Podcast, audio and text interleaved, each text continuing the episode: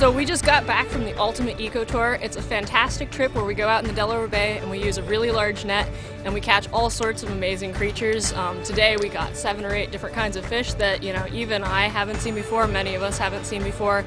Anytime we go out and we get to use the net, it's a surprise. You never know what amazing species we're going to catch, and it's a fantastic tour for young and old alike.